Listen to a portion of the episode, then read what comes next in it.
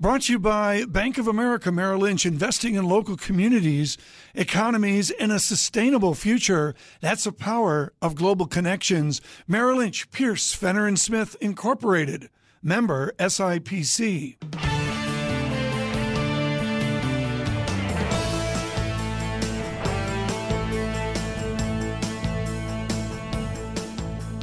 Welcome to the Bloomberg Surveillance Podcast. I'm Tom Keene with David Gura. Daily, we bring you insight from the best in economics, finance, investment, and international relations.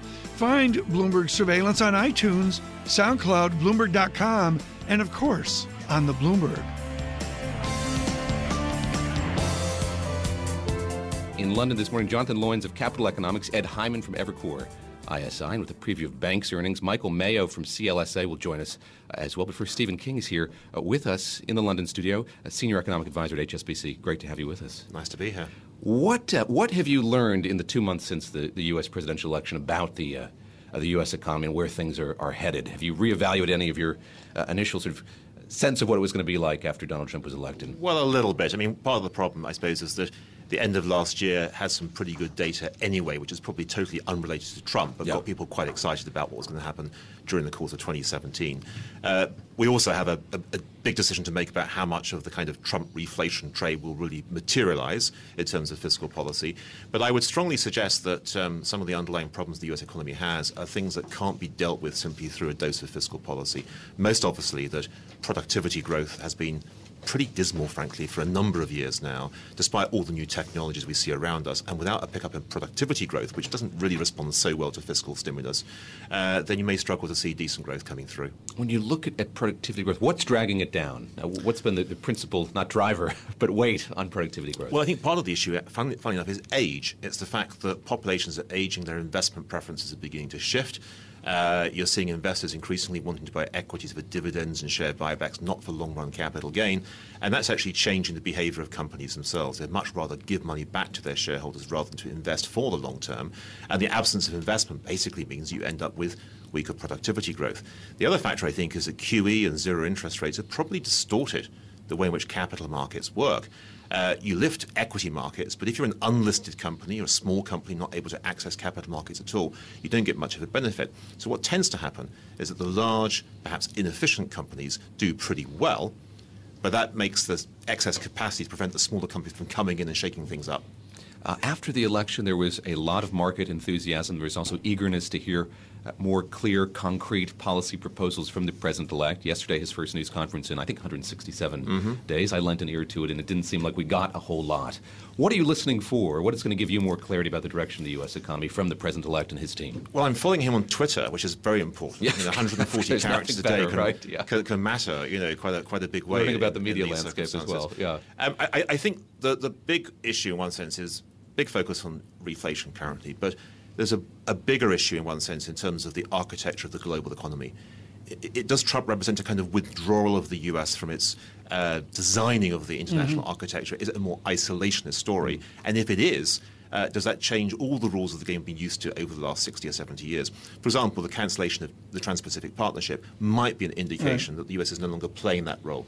I like coming to London. Stephen King of HSBC, Jonathan Loynes of Capital Economics. So he's getting heated, Edward getting Hyman, heated out there. Edward Hyman yes. is in London. We will speak to him on the Spectrum phone line here in a bit. Edward Hyman of Evercore ISI. Uh, Mr. Mayo will join us from CLSA on American banks. I'd listen. Tell me the nudge here of the the summation of HSBC's calls. A lot of people would say you you invented or certainly refine the modern voice of HSBC research. And your your house, without question, right now has the most interesting house call because it's a set of outliers. You've got a weak sterling, weak yep. U.S. ten year, interesting international economics, an Asian twist. In the meetings that, that you observe as you write your book from a distance, maybe, how does HSBC get to this interesting set of outlier calls? Well, we started off, I think, a while ago thinking about the world um, in a more sort of Japanese way than perhaps many people did. And we thought that we were facing a world whereby, particularly in the West, growth was much lower than had been the case in the past, partly because of the soft productivity gains. Also, because of high debts, you're going to see much more disinflationary pressures. And what that basically meant was that the macro policies that would normally be effective will be a whole lot less effective. Once you reach those kinds of conclusions, everything else begins to fall into place a little bit easier, particularly the call on the, the Treasury market. Um, then you've also got a, a political issue, which is that if you have a situation where globalization appears no longer to be working quite so well, and this is particularly true after the financial crisis, you start to see uh, pressures coming through uh, for more isolationist, mm-hmm. nationalist policies. And of course, that feeds directly through into Brexit and also perhaps to some of the debates we're going to have this and year. And economic growth. Uh, on economic growth as well, yeah. yes, because of course, yeah. if you're seeing a kind of I, dislocation, then things become more negative. I mean, this this it's fascinating. It's an honor to talk uh, to HSBC Research today after what we witnessed yesterday in. Washington. Kevin Cirilli with that important interview with Ms. Conway coming up in this hour as well. Uh, I wanted to ask you just we were talking with Simon Kennedy, our Brexit editor, yesterday yep. about the G7 and the G20, and it got me wondering about the future of multilateral institutions uh, like that, like the World Bank and the IMF as well. When you when you have this uh, revised vision of the of, of the world where do institutions like that fit in? Well, part of the problem is that these institutions mostly were designed in 1944 at Bretton Woods, and they were designed really for the victors um, in the, the, Second World War, plus also the countries they wanted to bring back into the fold thereafter, most obviously Germany and Japan. Uh, well, of course, has changed enormously over the last uh, 30 or 40 years as the rise of the emerging markets, particularly East Asia, particularly China, and also mm. India. And those countries are not really involved in the IMF. They're not really involved in a significant way in these international institutions. And importantly, China is now designing its own yeah. institutions AIIB, mm-hmm. uh, Shanghai Cooperation Organization, the Regional Comprehensive Economic Partnership. These are all China led right. institutions, got nothing to do with the US.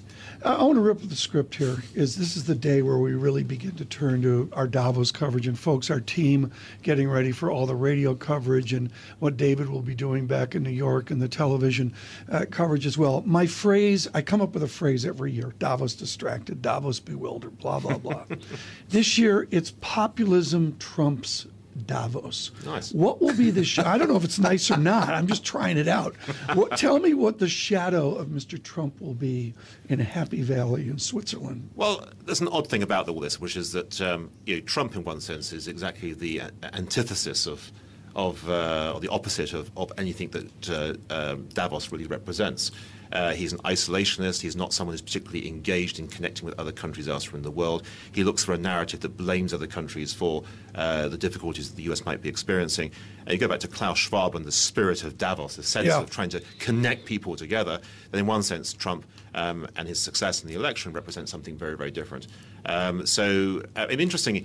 If you, this is sort of a literary uh, experience in one sense. If you go back to Thomas Mann's Magic Mountain, which of course is set in Davos uh, in the, just before the First World War, it's exactly the same kind of story in that particular book. He talks about the way in which people gather in Davos, you know, partly for tuberculosis, of course, but they're looking down at the world below them, thinking how odd is the world. They're a kind of an elite who are in Davos in a different kind of way, um, but uh, they're disconnected from the rest of the world. And in many cases, Davos has become disconnected, and Trump, in one sense, represents an attempt by U.S. voters to reconnect. Yeah. Xi Jinping will be there, the, the president of China, yes. for the first time. It'll be interesting to hear from him his reaction to, to all of this. Help us understand sort of what, what, the consequences would be if Donald Trump follows through with his plan to label China a, a currency manipulator. What's, what's China? How is China going to react uh, to the changing world come January 20th? Well, there's a very odd position for China in many ways, which is that on the one hand, it doesn't like the whole issue of potential threatened tariffs. On the other hand, with the abandonment of TPP, suddenly Asia becomes ever more China's own backyard. Um, and that really matters because China has this regional comprehensive economic partnership, a potential trade deal. It can uh, un- unveil and, and, push through to other countries in Asia. Other countries in Asia may not be particularly encouraged about signing up to it, but if it's the only game in town, they're likely to end up doing so. So I think that China, in one sense, will be thinking, well, this is great because as the US withdraws, uh, the pivot to Asia doesn't work quite as strongly as was threatened under Obama, we've got some more room to maneuver. Mm-hmm. So we might lose out in the international, global arena. We gain in the regional arena in Asia. Stephen King, thank you so much for the time today. Stephen King is with uh, HSBC.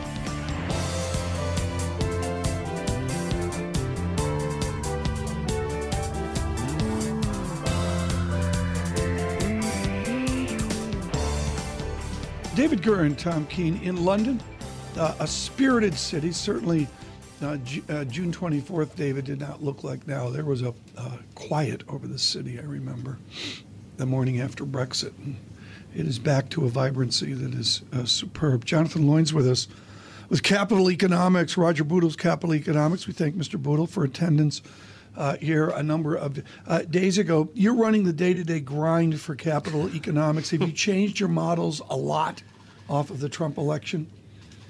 Uh, no, we haven't changed our models. Um, we have factored in uh, some boost to the US economy from the likely fiscal stimulus that we think will be delivered towards the end of the first half of next year. Um, that's from the tax cuts. We're not expecting much in terms of the infrastructure spending proposals. I think they will face more uh, resistance in Congress. Um, but we've pushed our forecast for the US economy up from 2% GDP growth this year to 2.7% GDP growth. And we're expecting the Fed to tighten a little bit more quickly, uh, mm-hmm. partly in response to that additional boost. I was interested reading your most, most recent notes uh, about a line about how the media and commentators are sort of misapprehending uh, the effects of, a, of weaker sterling. You're, you have an outlier sense of that. What's your, what's your argument there that we're kind of getting that wrong? Uh, well, I mean, the drop in the exchange rate is partly about uh, concerns about the impact of the Brexit sure. vote on the economy, and you know the way that the Monetary Policy Committee will respond to that by keeping interest rates lower, perhaps than otherwise, particularly relative to other central banks like the Fed. Um, but it's also potentially a fairly powerful shock absorber for the economy, um, which is something we've always argued, even before the referendum. Uh, and I think that's become very clear over recent months, both in terms of the boost that it's given to the stock market, which of course has some positive uh, macroeconomic effects more broadly, but also, we've seen it coming through in terms of stronger export orders in the industrial surveys, and that I think is helping to support sentiment and activity in the export related parts of the economy as well. There is an adverse impact, of course, which is higher inflation. Um, and that is going to have a, a, negative effect on consumer spending growth mm. over the coming quarters. But I don't think it'll be too disastrous. What's your inflation outlook uh, now for the U.S.? Uh, for the US, we're expecting inflation to pick up a little bit more little quickly bit. than the markets are currently anticipating. I mean, we felt for a while that the economy was operating relatively close to capacity, uh, particularly in the labour market, and therefore that we were going to see some pickup in pay pressures feeding through into core inflation pressures as well. And that's one of the reasons why we think that the Fed will tighten a bit more aggressively than the markets are currently anticipating over the next year or so. Greg Valliere is just published on the going ons of Washington yesterday. And one of his headlines is Trump is not a politician, he's a CEO. Bring that over to the United Kingdom. Is Theresa May a politician, or is she going to be acting like a CEO with the jumble that is Brexit? I think so far she's behaved very much like a politician. I mean, you know, some might say she's there largely by default because she kept her head, you know, relatively down during the Brexit run-up. Um, so, in that sense, you could say that was a you know a pretty political development. Um, I think in terms of um, what's going to happen over the next year or so, in terms of actually tr- triggering Article 50, negotiating what we hope is going to be the best deal possible yeah. for the UK, trying to sort of achieve the best trade off between perhaps some more control over immigration, yeah. but also uh, continued access in some form or another to the single market, she's going to have to be a very skillful politician. Well, skillful. I, this is where I want to go. And David, you're much better at that, so jump in. But does does does the prime minister, a la Mr. Trump, and the image of Mr. Trump, does the prime minister have to quote unquote knock heads around? It's about knocking heads around. I'm not sure she's in a position to do that. I'm sure our European partners won't uh, won't you know won't accept that she's in a position to do that. But clearly, uh, what we're trying to do, or what the government is going to try to do, is get the best trade off between, as I say, some increased control over immigration, uh, perhaps some reduction in regulation coming from the European Union onto the UK economy, but also retaining as much access as we can to the single market, or at the very least, uh, preserving a strong trading relationship with our European partners. I happen to think that um, she's got a good chance of achieving that, actually. I think the noises that are coming from our European partners are reasonably encouraging. They're not all as one, of course. France is taking a rather harder line than Germany. But generally speaking, mm-hmm. I think the rest of the EU recognises the importance to them, right. as well as to the UK, of, of, maintaining a strong relationship. Keep talking. You're making sterling stronger. Jonathan Wise, Capital Economics.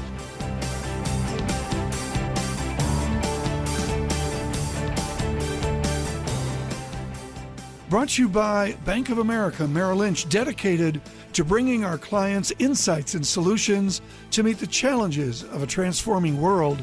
That's the power of global connections. Merrill Lynch, Pierce, Fenner and Smith, Incorporated member, SIPC.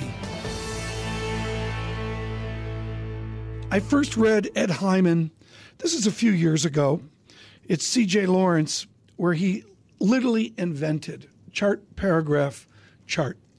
He dovetails thought and wisdom and economics into what is really going on in the economy, like no one, of course. Ed Hyman of ISI, Evercore ISI.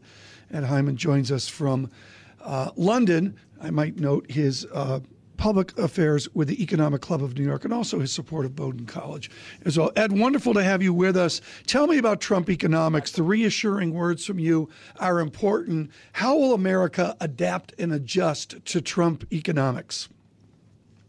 There are three. There are three. Tom, in my view, there are three vectors that it works through. One is the conventional, like a tax cut or repatriation, uh, infrastructure spending, defense spending. The second is deregulation. That can happen quickly. Uh, is animal spirits. I saw on Bloomberg, which I cannot live without, uh, a story this week that uh, farm farmers' optimism has soared. It went from 92 two months ago to 132. So there are three channels: the regular channels, the deregulation, and animal spirits. Ed, when I look at all of this, what we know is on page 28 of your acclaimed newsletters, and folks, we protect the copyright of our guests. We're not going to send you out the ISI literature. Don't ask for it. You'll have some obscure railroad shipping chart. What's the chart right now that shows Ed Hyman optimism on the American experiment? What inside baseball market chart gives you enthusiasm for economic growth? Well, there's one that stands out like crazy. Uh, earlier this week, the Small Business Optimism Index came yes. out. And it's been lackluster all along. I'm sure you've reported it. And it just surged. It went way up uh, in December. So that, along I mentioned the optimism, but the small business sentiment, which is where you get the jobs number, that has really spiked up. That's the chart of the week. Ed Hyman, let me ask you about trade. By all accounts, from a lot of the guests that we talked to on this program, that's the biggest X factor going forward here. How concerned are you about trade policy? And as you forecast out, uh, how much of a drag could that be if we see more tariffs, if we see more protectionism here in the U.S.? Uh, what kind of effect do you see that having on the U.S. economy? It's just a major risk, pure and simple. I think the U.S. economy, I listen to your show all the time. I think the U.S. economy is doing better than you guys portray. I, I travel around the U.S. Almost every city I go to is doing really well. So I think the U.S. economy is doing is doing fine. So if we have drags from the dollar going up or interest rates going up or trade, I think the U.S. economy can take it. Uh, but I find this uh, mm-hmm. a pretty a, a pretty fuzzy area and of concern. Ed, when you look at uh, the economy, C plus I plus G plus NX, all are looking for increased investment, and yet productivity challenges are within the statistics. What indications do you see that will actually get investment that will lead to jobs that will lead to wage growth? Well, we've been having, Tom, as you know, we've been having jobs, jobs, jobs for seven or eight years now, and now wages. That was that was last week, but you know, wages are now moving up. So that's all coming together. Uh, but productivity is still uh, obviously a major negative. My guess uh, is that if the economy picks up, uh, productivity will pick up with it, simply because people are selling more, serving more, flying more, driving more, mm-hmm. and it'll be a bit of a head fake, but it will look better for a little bit. Yeah. And we'll find out years down the road. on the capex, uh, we'll see if the animal spirit right that I mentioned earlier get capex to pick up.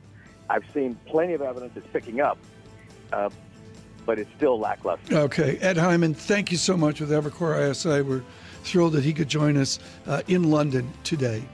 This is Bloomberg.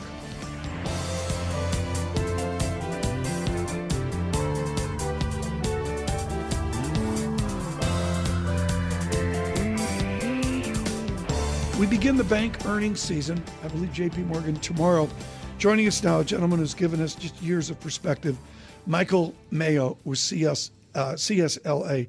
Michael, good morning. When I look at uh, the banks, they're, I guess, banking on a Trump reflation. I had a chart today showing curve flattening, a bit of an ebb here, rolling over of the good news of November 8th for the curve.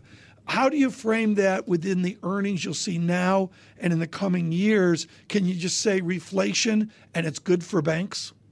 Well, Tom, uh, tomorrow is a big day. You have three large banks reporting their fourth quarter and full year 2016 results JP Morgan, Bank America, and Wells Fargo.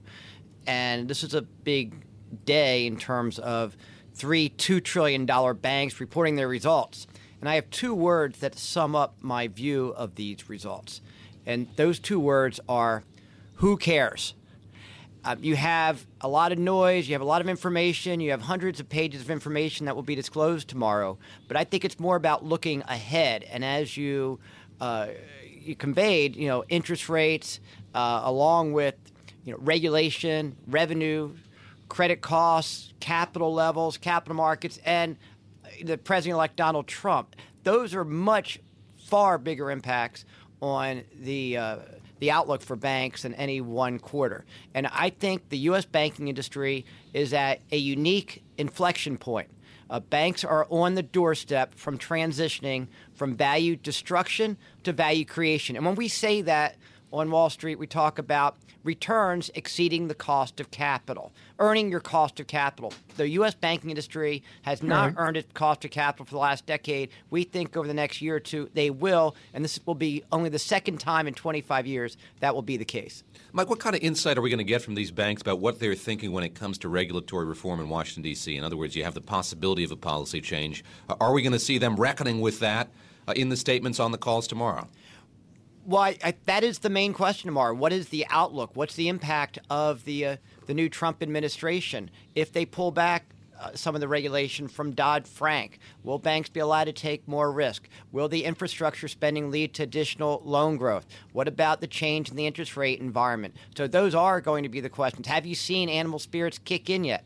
You know, we think you will see some of the impact of animal spirits on the fee revenues at banks. Uh, you've seen volumes um, and values increase in the fourth quarter. If you look at the S&P, it was up 3% in the fourth quarter. Equity volumes were up 7%, and fixed income volumes were up over 10%. That's versus the third quarter. So you're going to see some of that benefit, especially in the capital market results. On the other hand, traditional bank lending, which is still more than half the bank revenues, you shouldn't see as big an impact from that yet. That that's to come. Now that the the 10 year has gone up, uh, it's come down recently a little bit, but versus you know the election, it's, it's come up. Uh, loan growth Mm-hmm. hangs in there, so you're seeing you know the beginning of a bottoming Yeah. In what's been some sluggish revenues. Michael Mayo, CLSA, uh, with us. Mike, I look at Bank of America, and just to pick a line, operating income, 24 billion, 33 billion before the crisis. They crater to 5 billion. They build it back. Michael Mayo throws things. They throw things at you, et cetera. 24 billion, 23 billion, 24 billion the last three fiscal years. But are they a growth company? Can they add operating income from here? Well, Bank America is a microcosm of the U.S. banking industry at large. Revenue growth for U.S. banks has been the worst this decade in 80 years. But Yep. that's been the case for a few years, and we think the banking industry is going to break out of that. Uh, you've had 2% revenue growth for the last four years. We think that would be 4% for the next four years before any benefit from a Trump bump. So you could get to the uh, upper single digits potentially. So is that a growth company? It's certainly growth compared to where the industry's been this decade. How quickly can these big banks maneuver uh, based on what results have been? So you've got uh, fixed income up, stock trading uh, revenue up. Are we going to see change to the, the, the, the contours of these banks, where they're putting people as a result of that? How long does it take for them to make uh, fundamental changes to how they operate? Well, one thing we know is that the U.S. banks are positioned uh, favorably versus European banks. European banks are uh, on their you know on their heels. Uh, they don't have the same capital and balance sheets to deploy as the U.S. banks, and so you know that that that's for certain. Um, we think the banks are going to keep their expense culture. There's been a lot of fits and starts. We do think revenue growth will improve, but still not be at the level of a couple decades ago. So you get better revenue growth with better expense control at the same time. Having said that, if you animal spirits really kick in, then you could see Wall Street, you know, hiring a few more people in certain areas. When you look at, you mentioned the European banks, is, are, are there lessons to be learned by the American banks as they watch what's playing out in Europe? Well, I think the lesson for the European banks is raise capital when you can. It's really amazing that capital levels are as low as they've been, and you didn't have major capital raises by the European banks.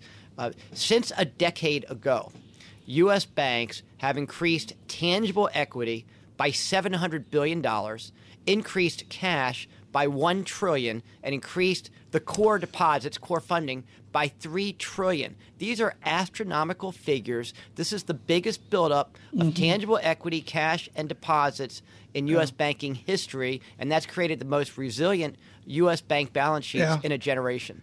Give us a buy, hold, sell here within the group that we're going to hear from. Where's the Mayo enthusiasm among the too big to too big to fail? Well, Tom, I was on your show uh, last spring when we said we're the most bullish we've been in 20 years.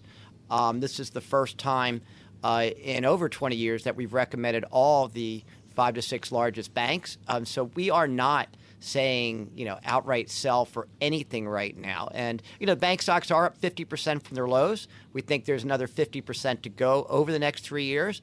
But we certainly like Citigroup, J.P. Morgan, and Bank America. We're still pos- right. positive Morgan Stanley. We think Goldman Sachs goes to an all-time high right. in the next six to twelve months. What is what does Mr. Corbat do to change the second derivative and critically, more importantly, forget about the tactical, the more strategic first derivative of Citigroup? What's his to-do list? As bullish as we are, uh, you know, one message to the banks is don't confuse brains with the bull market.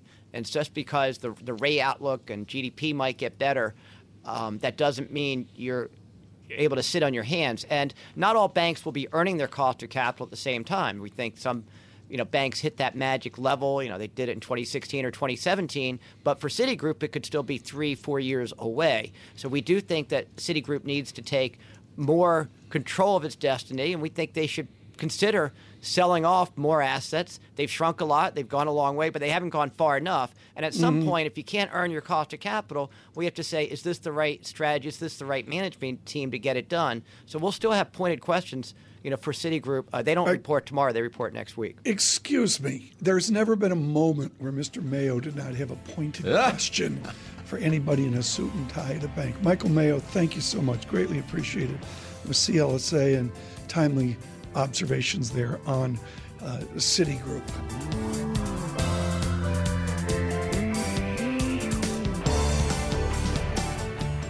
Thanks for listening to the Bloomberg Surveillance Podcast. Subscribe and listen to interviews on iTunes, SoundCloud, or whichever podcast platform you prefer. I'm out on Twitter at Tom Keene. David Gura is at David Gura. Before the podcast, you can always catch us worldwide on Bloomberg Radio.